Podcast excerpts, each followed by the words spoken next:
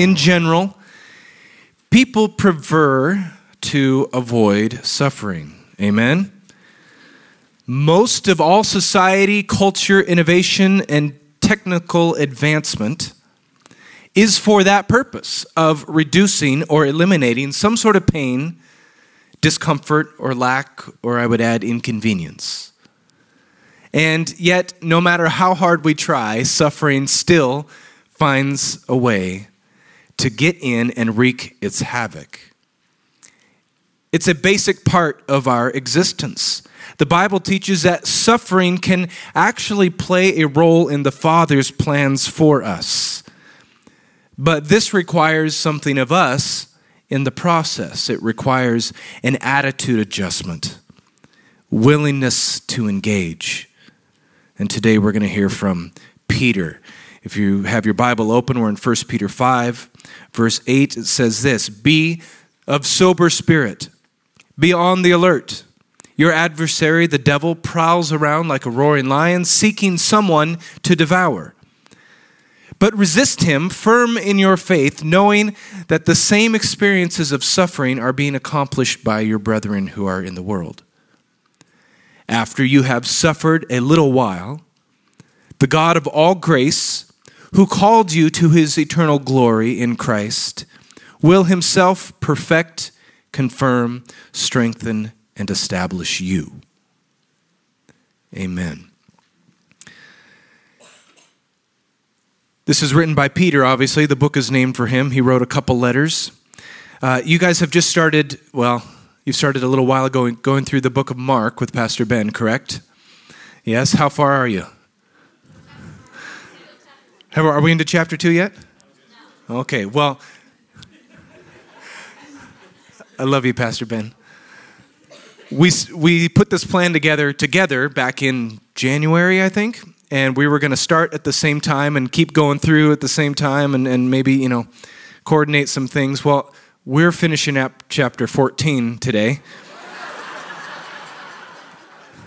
and that's just so we fin- we figured this out quickly. We're pretty new together. I mean, Pastor Ben has been here what two and a half years now, um, and so so we're figuring out. You know, we have different rhythms and that kind of stuff, and we make a plan. And I, that's my plan. Like that's what I'm going to do. And he's just like, yeah, but I got to talk about this first, and I got to talk about this, and so we're just uh, you're in chapter 2 now, I hope, and we're in chapter 14. Um, we've been working through a lot of, of the, the hard things in the gospel, the hard moments where Jesus is arrested in the garden and, and he's been travailing and, and now he's going through a trial, and, and these things are hard. And so we have been talking about suffering and things like that for a little while now. but this is Peter, who was an eyewitness. He was in the midst of all of this. Mark, might have seen some of it. We are not sure really, but but um, the Gospel of Mark is most likely a dictation from Peter. He's the eyewitness, and Mark is the guy writing it. Um, later on, you'll see where Mark gets to insert himself as a little cameo, not necessarily an honorable cameo, but he's in there, and um, and and you'll get to see that and laugh at that when you get there. So this is coming from Peter, an eyewitness, one of the twelve and then one of the 12 disciples, and then became one of the 12 apostles. He was one of the original. He became the leader of the church in Jerusalem. Him and James were leading that church. He preached his first sermon, and 3,000 people bowed their knee to Jesus and said, Yes, he's the Messiah, and my faith is in him. That's a good start. That's a good start. It's really good for a church plant. really, really good. But Peter also suffered severe persecution. He suffered things, hard things, under the Jewish, pardon me, under the Jewish leaders. Imprisonments, beatings, and threats. Tradition says that he was executed by Nero in Rome in 64 AD. He was crucified, but not in the same manner that Jesus was because he decided that he was not worthy to, to suffer and die the same way that Jesus was, so he, they crucified him upside down. That's tra- tradition. Peter was the real deal. He was not some, some guy who had never experienced hard things. He walked through challenges day to day. many of them more real than, than anything we've ever experienced. He was a man whose faith was more real than anything that the world or the religious leaders of his time could throw at him. His faith was more real and stronger than that. And he wasn't afraid to die for that faith. Not every Christian is in that position, you would say. I um, have you ever felt just looking at yourself like, man, I say all the right things, but I don't know if I'm the real deal. Maybe you felt that way about somebody else. I don't know if that's the real deal. Like I, you know, they say the right things, but the actions don't line up. I don't know if we're the real deal. We say this in, in politics. If you're part of the Republican Party, but maybe not holding to those principles in the platform, they call you a, a RINO, a Republican in, in, name only. And if you're in the Democratic, um, the, the Democrat Party, and you're part of that platform, but don't necessarily live those principles out, then then what? I guess it's dino. They call you a dino. Um, a Democrat in name only. So some of us, some of us have seen this, and, and we'll just pretend maybe for the moment that, that we're not this personally, but we would call us uh, Christians in name only. Christians who, who would maybe check the box on a survey that we're a Christian, but maybe our neighbor doesn't know that we're Christian. I would submit to you today that the world has seen enough of these kinds of Christians. Believers without a mission and making no difference in the world around them in terms of the gospel and the kingdom. People who like to hear a dynamic message and polished worship and all the fixings of a nice church service, but really it's to check off the list and get into football Sunday. By the way, the Seahawks are playing later today. Tomorrow, five. yep. I really pay attention to that. Christians who get outraged at the moral decline in their schools and the rising crime rates in their neighborhoods and, and will vent on Facebook but have no solutions and are not willing to roll up their sleeves and get into the mess to help. Christians who are more interested in receiving the blessings of the Lord than they are in accomplishing his mission, which he asks them to do. You see, comfort is king, isn't it? Have I hit any nerves yet? Somebody said no. I'll keep going. I got more. I got more. Christians who are averse to risk and suffering and avoid it at all costs. We have this thing in our head where I give my life to, to Christ and he's just going to bless me and I've done I'm doing the right things so so you know the right things are going to happen to me and I'm not going to have any hard things and then and then life's you know slaps you in the face, doesn't it? You see the world is a dark place and it's getting darker. We have been sheltered for quite some time here in, in Western Christianity. Even, even separated from reports and the experiences of our brethren. Peter was talking about, hey, the, your brethren around the world are suffering too. But as it gets darker, and as we realize that it's getting darker, guess what? The light shines brighter. And when the light shines brighter, Jesus is lifted high and he draws people to himself. Some years ago, I was, I was, uh, it was only a couple years ago. Feels like a long time ago. I found myself in a place where I was just unsettled. I actually, it was a couple years ago, I, I taught about this from this platform in a message called um, New Wineskins. And we wanted to be fresh wineskins for the anointing and the move of the Holy Spirit. We didn't want to be crusty and, and set in old ways. We wanted to follow the Lord in that. I found myself in a place where I was complacent and I was okay with, with where I was at. I wasn't striving for anything more. And, and but then but then I became unsettled. And really looking back, I can see that it was the Holy Spirit, you know, pricking me and, and prodding me in certain directions and, uh, and, and convicting me of that complacency. But I couldn't really figure out why. I couldn't get my, my hands on it. And the Holy Spirit brought an image to mind. I grew up playing baseball. Anybody else play baseball? growing up? You could play baseball right now. I don't know, but no? Okay, all right. I played baseball growing up. I played third base. And they call the third base position the hot pocket or the hot box. And they call it that because when you have a right handed hitter at the plate, uh, majority of batters are right handed hitters, and they come around on that, that pitch, they've got more power coming that way, and, and they'll do what they call pull it down the line. They pull it down the line, and they've got all their, their force into that ball, and that ball is coming fast. You are at third base, almost anything that comes your way on purpose is coming really fast. Now, I played third base. I don't know why I played third base because that's scary. It's really scary. And I was not really a, a guy, you know, looking for adrenaline rushes all the time. But in that position, you've got those grounders and those line drives coming right at you, and, and you have very little time to react. And the chances of getting hurt, uh, the chances of that ball doing damage to your body are pretty high if you mishandle it. Sometimes you had to be willing to take a shot in the face there. But the Holy Spirit was showing me this picture of, of me at third base, and you have what you call the athletic position, right? You want to be like this when that ball comes. Because you can go either way. You can go this way or that way. You can, you can jump up, you can, you can scoop, you can charge. If you're standing there like this, and that ball comes at you fast, you're hosed. That thing's going to hurt you, or you're just going to miss it and they're going to write it as an error because you should have had that.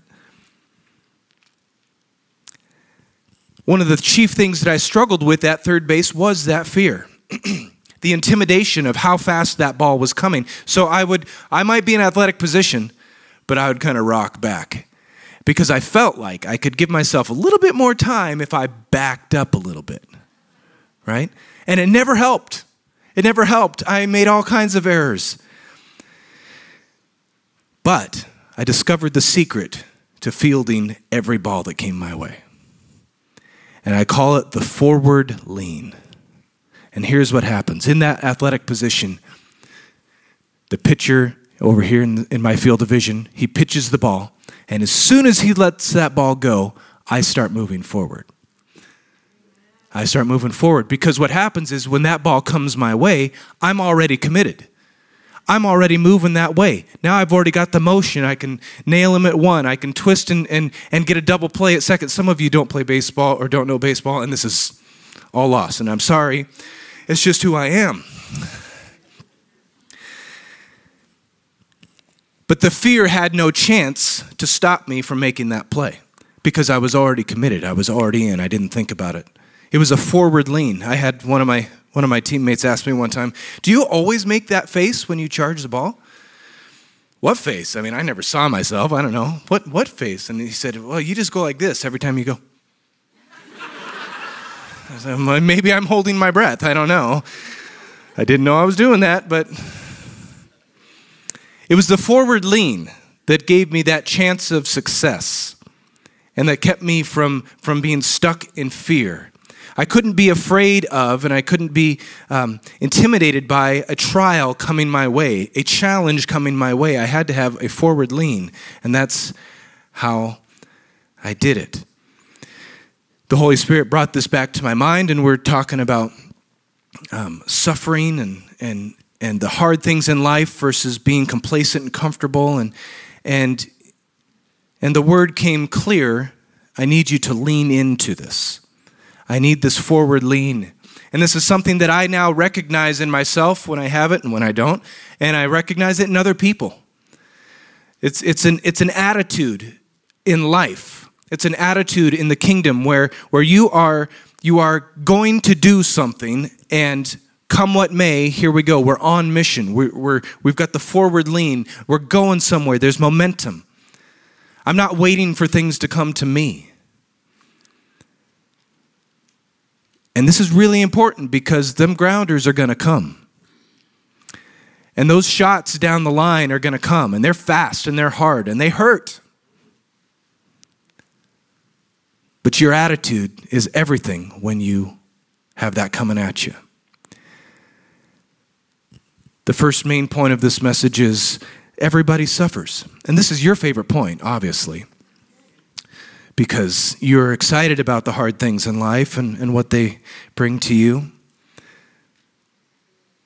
Jesus says in Matthew 5 that, that the rain falls, the Father sends the, the rain on the just and the unjust. Now, rain is a good thing, rain is not suffering. The Father blesses his creation. But there are also things in our world that happen to everybody, whether you're good or bad, that are not fun. The Psalms are full of suffering, and the psalmist's response to that, his complaints about that, and how he deals with that. Suffering could be loosely defined as anything unpleasant that you can't get away from. In general, it is something bad to be avoided. It ranges in severity from a light sunburn that makes you uncomfortable when you have to wear a different outfit to diseases or actual torture. There's a range to this. It could be constant worrying or extreme anxiety. It could be natural consequences for poor decisions. Anybody had some of those? A lot, yeah. I didn't ask for that. You don't have to tell me that.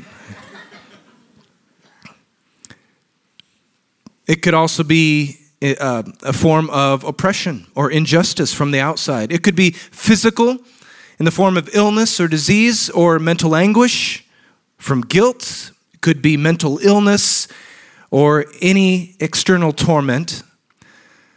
Suffering is a major component of our human existence, of our experience.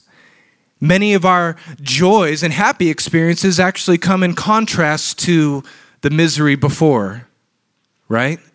Something is much more joyful, much more, uh, much more exciting when you've gone through something to get to that point. Suffering is for a period of time, not an instantaneous event. Something that, that is not only unavoidable, but you feel stuck in. Psalm 13, verse 1, David says, How long, O Lord, will you forget me forever?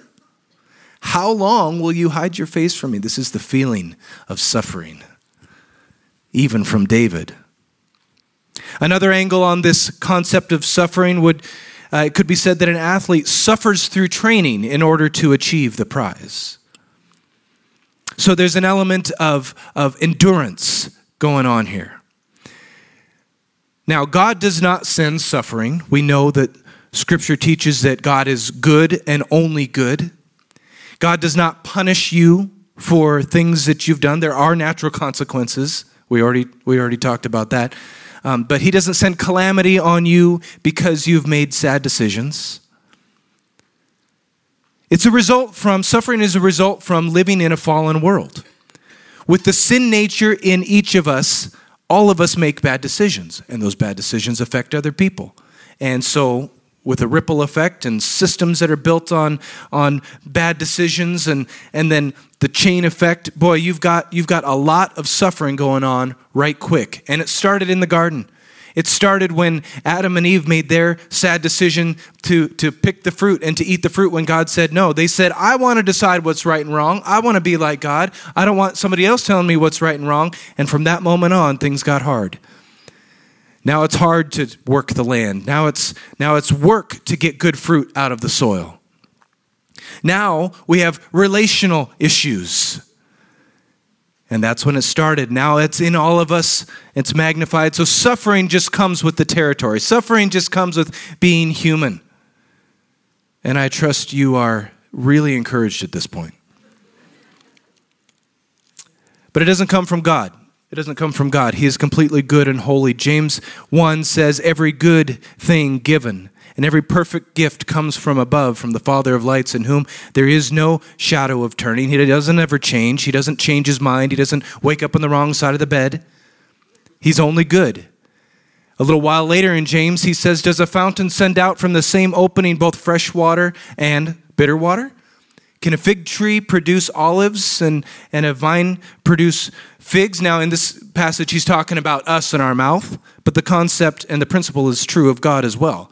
He is a certain thing, and that means nothing else works, nothing else comes from him.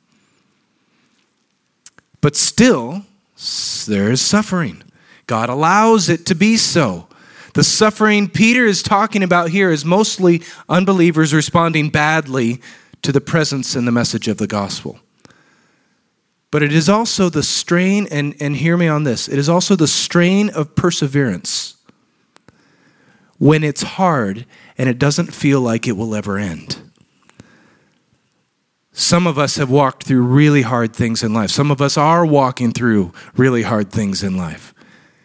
And the perseverance that it takes to keep walking in that direction, to keep your heart, that's suffering that definitely qualifies as suffering. Listen to Peter a few chapters back.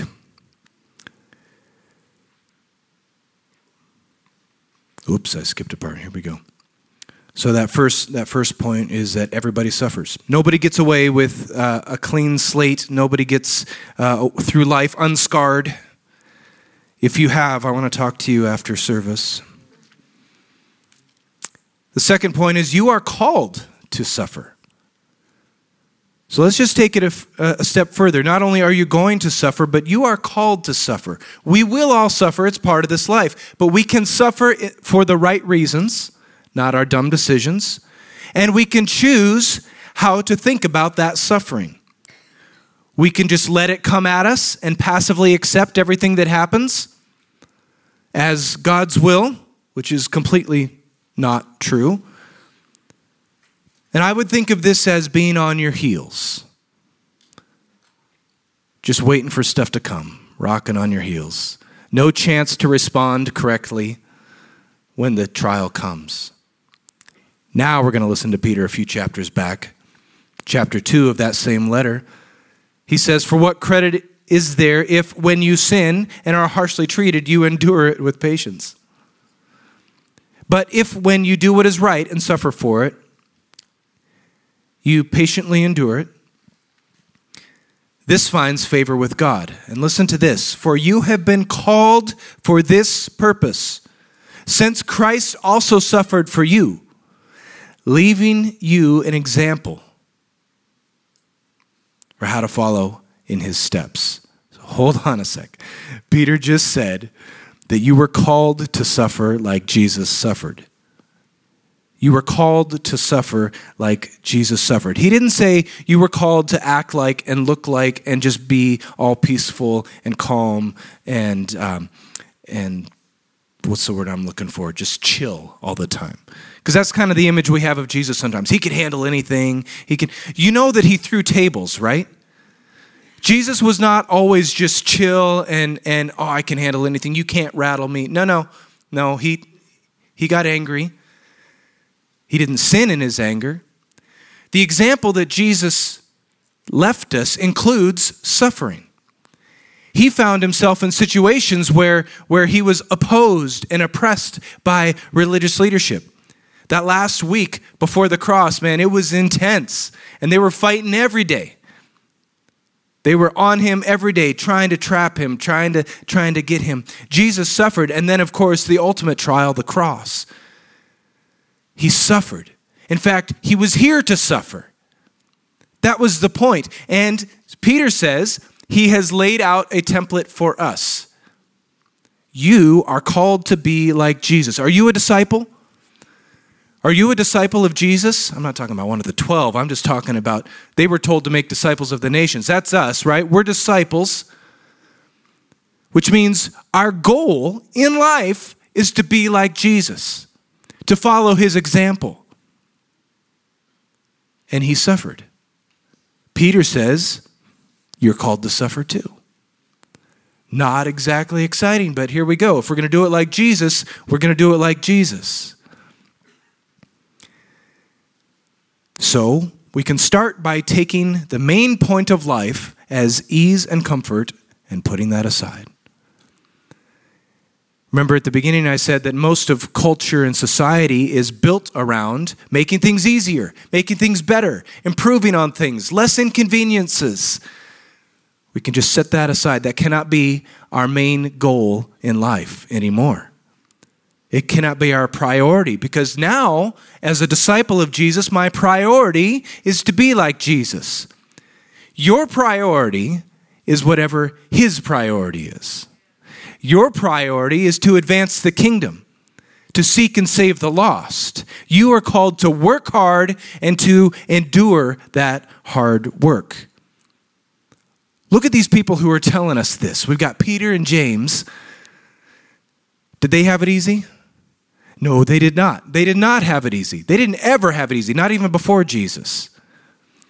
We're talking about fishermen.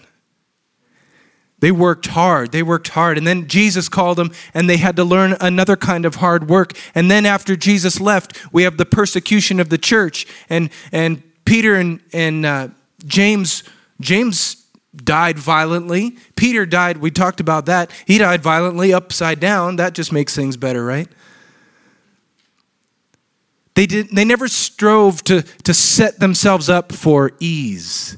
They weren't worrying about their 401k. No, they they gave themselves and they gave their lives for the gospel, for the kingdom, for the Messiah that they had seen with their own eyes, for people to come to know Jesus as Messiah and Lord. Now, I'm not saying you shouldn't have a retirement account. That is not what I'm saying. I'm not, I'm not saying you forget about that kind of thing. I'm just saying that can't be your main priority. If you're a disciple of Jesus, your main priority is to be like Jesus, and that means accomplishing his mission. We say it's on the wall out there, our mission. Our mission is to see the lost saved and disciples made. This was what Jesus was about, and now it's what we are about. Hebrews 12, verse 2 fixing our eyes on Jesus, the author and perfecter of faith who for the joy set before him endured the cross. For the joy set before him, he endured the cross, despising the shame, and has sat down at the right hand of the throne of God. In our suffering, we can choose joy. We can choose hope, and we can go through it and push on with an attitude of expectation because there is joy on the other side. There is joy on the other side. There, and our hope is that there is joy on the other side. Jesus, in the Garden of Gethsemane, he prays to the Father. He knows the trial that's ahead of him. He knows what Scripture says he's about to go through. And, and he is in a place where he is about to receive strength to go through that trial. So Jesus comes to the garden, and he's, he, the first thing he says to the Father is, I don't want to do this. If there's any way that we could we could work around this, okay, but no, all right, your will, your will, not my will. He does this three times. This is a serious, serious process that Jesus went through. And then when he put himself in a place where his will was surrendered to the Father, and he was willing to face that thing, and he was willing to accomplish what the Father set in front of him, then he was strengthened by an angel. He was strengthened. The account in Matthew says, says that an angel came and strengthened him as he was praying. We have the same, the same resources that Jesus had to face his trial. When he came out of there, he went through the worst trial known to man. He went through it, and he went through it, how would you say, with flying colors? Like there was ultimate victory on the other side of that because of the way that he did that. We have the same process and the same tools available to us, and the Holy Spirit is with us to give us strength, to give us joy. I believe that in that moment, as he was being ministered to, the Father gave him a glimpse of the joy to come. Jesus saw the people that would be affected by what he was doing. Jesus saw the people that, that would call on him for salvation. He saw the people that would suddenly be able to have relationship with the Father. He knew there was ultimate victory on the other side. And so, for the joy set before him, this is the template that we're looking at. This is our example. For the joy set before him, he endured the cross. I submit to you today that for the joy set before us, we can handle whatever this world throws at us. We can. We can be built up and strengthened and encouraged by the Holy Spirit, and we can handle that thing. And now we get to the good part the results of suffering. Because nobody likes going through suffering, nobody says, Yay! But again, for the joy set before us, we can. Romans 8:28. How many of y'all knew I was going to use this verse today? There's bonus points available for that. And we know that God causes all things to work together for good to those who love God, to those who are called according to his purpose. We have joy and hope because we know that God will work everything we have for our good no matter what it is. This is part of who God is. This is part of who he is. He he can take anything that happens and make it as if it was supposed to happen that way and give you better results for it. Remember Joseph in Genesis? His brothers sell him into slavery. He goes to, to Egypt. He goes to prison. He's just got, that dude suffered. That was rough. But God used it. And what happens when he, he's reunited with his brothers? He said, You meant this for evil, but God meant it for good. Now, God didn't sell him into slavery. But God has this incredible supernatural ability to take the worst things, the most impossible things, and to use them to bring even more glory to Himself through your life.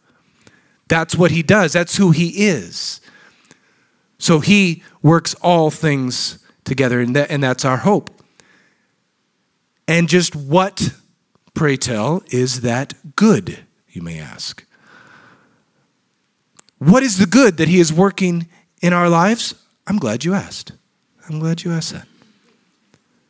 Because the next verse in Romans chapter 8 says, For those whom he foreknew, he also predestined to become conformed to the image of his Son, so that Jesus, he, would be the firstborn among many brethren.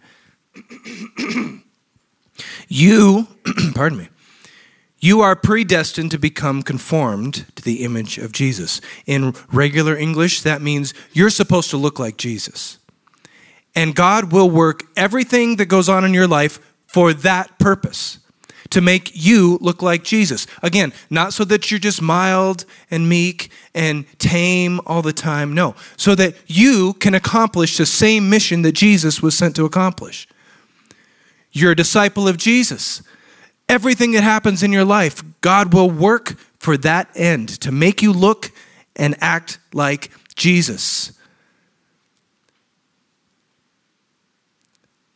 But this isn't just about God raising up a bunch of little army ants to do his work. because the main thing about Jesus was restoring mankind to relationship with the Father. And that's one of the things we see him model so well is his relationship with the Father. And that's a big part of who we become as we follow Jesus. Our relationship with the Father grows. How many know that when you're in a hard spot, you pray? When it gets rough, you're calling on the Lord.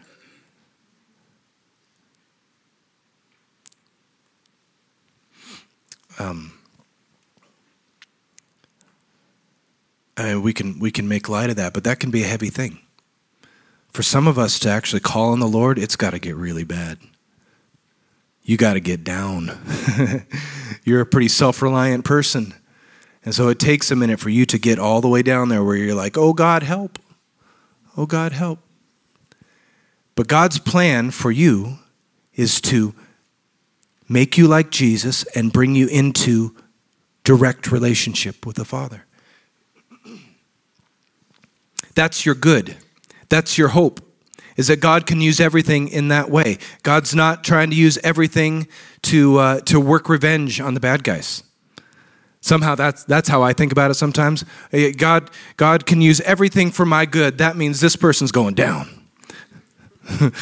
this situation, this, you know, there will be justice.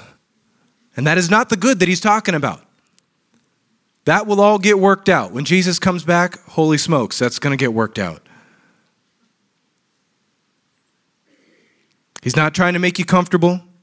He's not trying to take all your pain away from you. He's not trying to make sure that you never go through anything hard, you never feel lonely, you never experience heartache. That's not the good He has planned for you. That's not the gospel either. He's going to make you look like Jesus, the one you follow. James chapter 1, 2 uh, verse 2 through 4 Consider it all joy, my brethren, when you encounter various trials, knowing that the testing of your faith produces endurance. Let endurance have its perfect result, so that you may be perfect and complete, lacking in nothing. Consider it joy. That's a forward lean right there. Romans 8 again, earlier in that chapter. And if we are children, then we're heirs also, heirs of God and fellow heirs with Christ. If indeed we suffer with him, so that we may be glorified with him. We are heirs with him if indeed we suffer with him. Because come on, we can suffer in our own way. We can suffer and let it make us bitter. But if we suffer with Christ, that we may be glorified we will also be glorified with him. For I consider that the sufferings of this present time are not worthy to be compared with the glory that is to be revealed to us. The joy and the hope that we have in that joy to come makes it all worth it. The results of our suffering are so incredible, so incredible that only God could do it. Only God could do that. You can't think and plan enough to do this. You don't know the details. You can't. You are confined to one body. you just don't know. But God is not. God is God is spirit and he can work things in ways that you have no idea. Just like the athlete who pushes hard and trains with endurance, he does that because he knows the results on the other side. If you've ever been in a gym, they probably have a sign posted up on the side that says, No pain, no gain. Some of you have that tattooed on your body. No pain, no gain. And that is not just a physical training slogan, that's just a truth. That's just truth.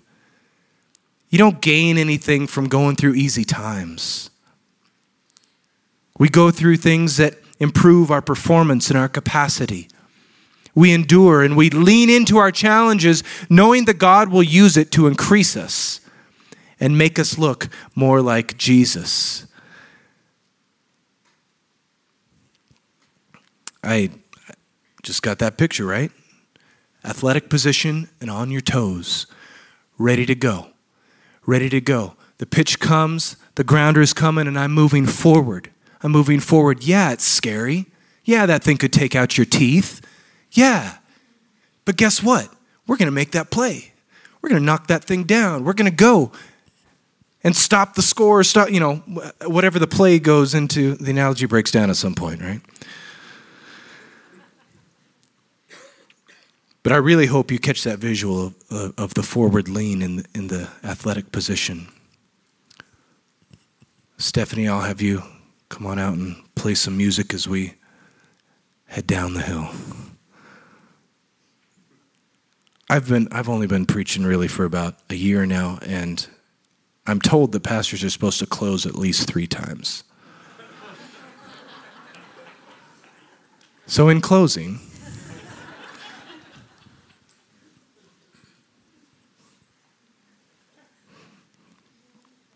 it's all about the forward lean. We cannot afford to sit back on our heels.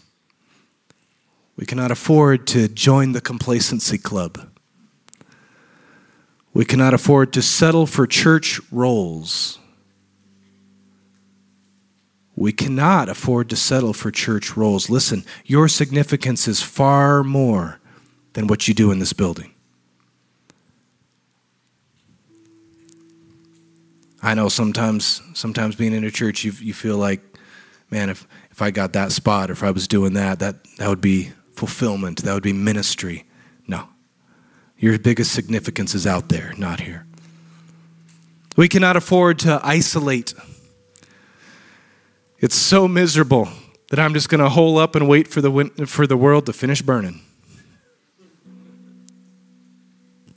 Somebody says, I got a bunker in Montana, let's go.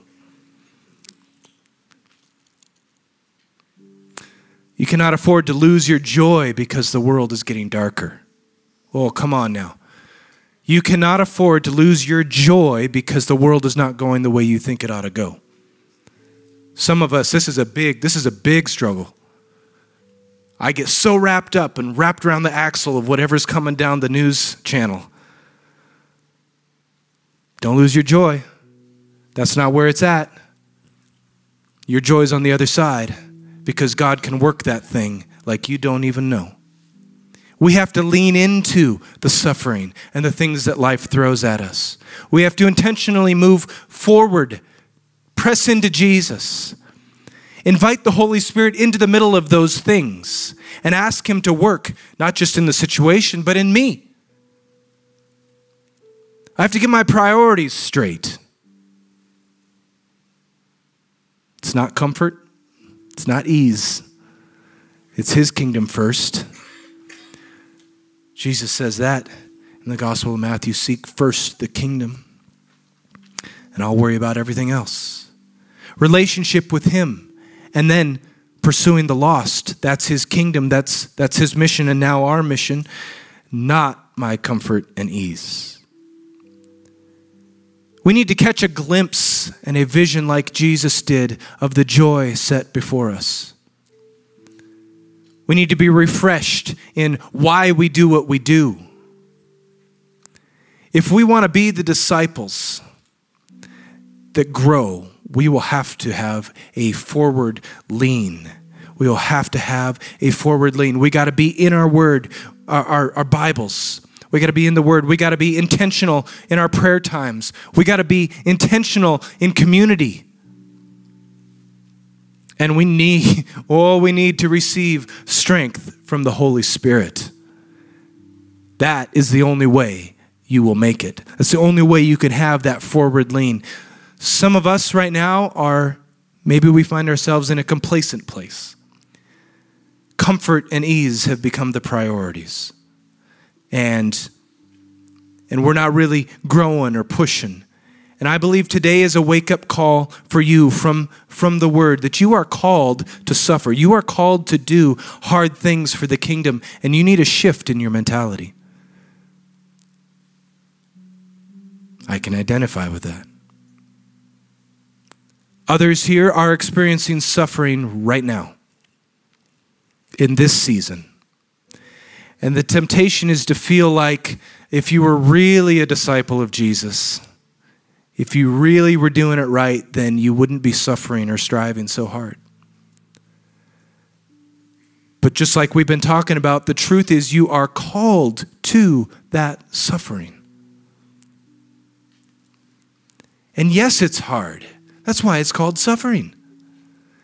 But you today, you need the encouragement of the Holy Spirit and his help to choose the joy to come, and his help to choose hope over the darkness. And you need a picture and a vision of the future on the other side of this suffering. You need a forward lean as well.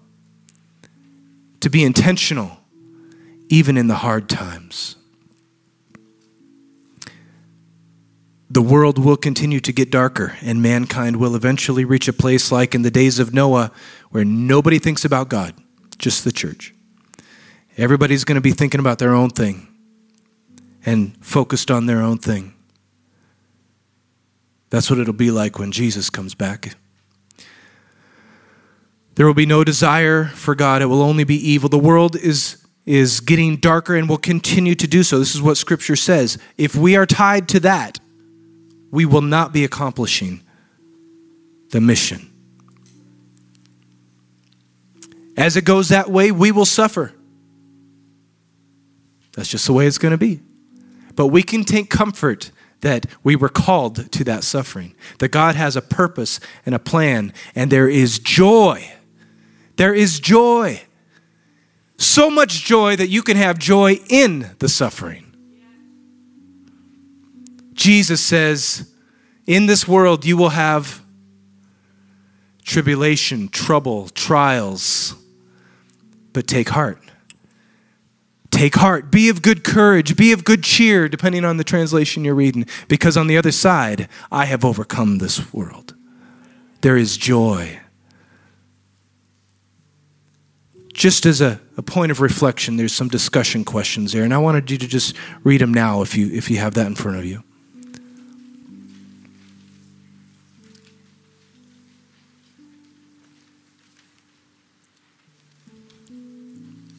Now, I'm not asking for raised hands or out loud answers here.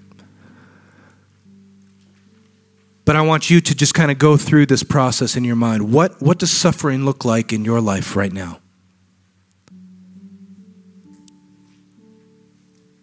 What hard things are you enduring? Where has hopelessness crept in? Crept in to your heart?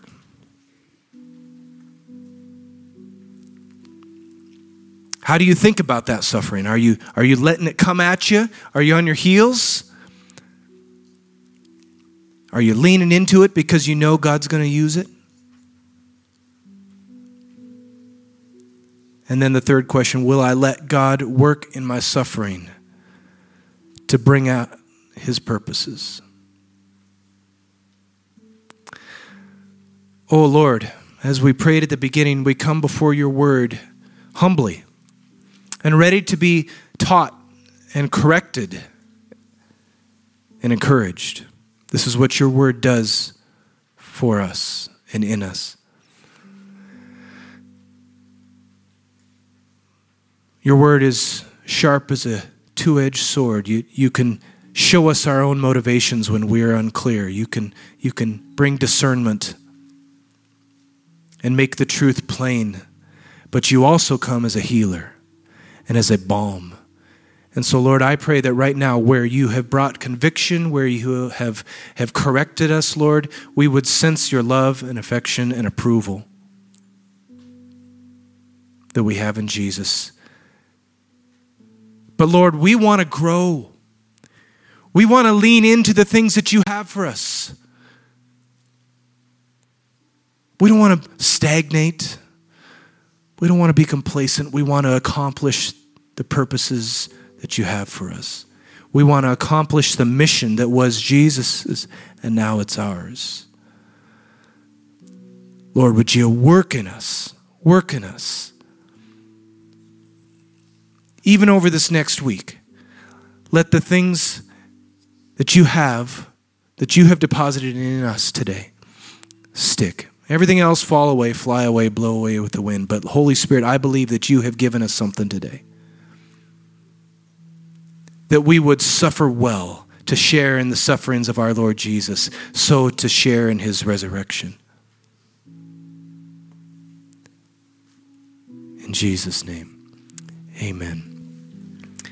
Amen. As you go this week, may the Holy Spirit strengthen you and fill you with strength for the suffering that you are called to, but also to fill you with an urgency and an intensity to do the hard things, to lean in, to share in his sufferings, and to seek his kingdom to be further established in this world and in your life. Amen. Thanks for listening. If you'd like more information about Northwest Church, go to our website, nwcfoursquare.org, or download our app in any of the app stores by searching Northwest Foursquare Church.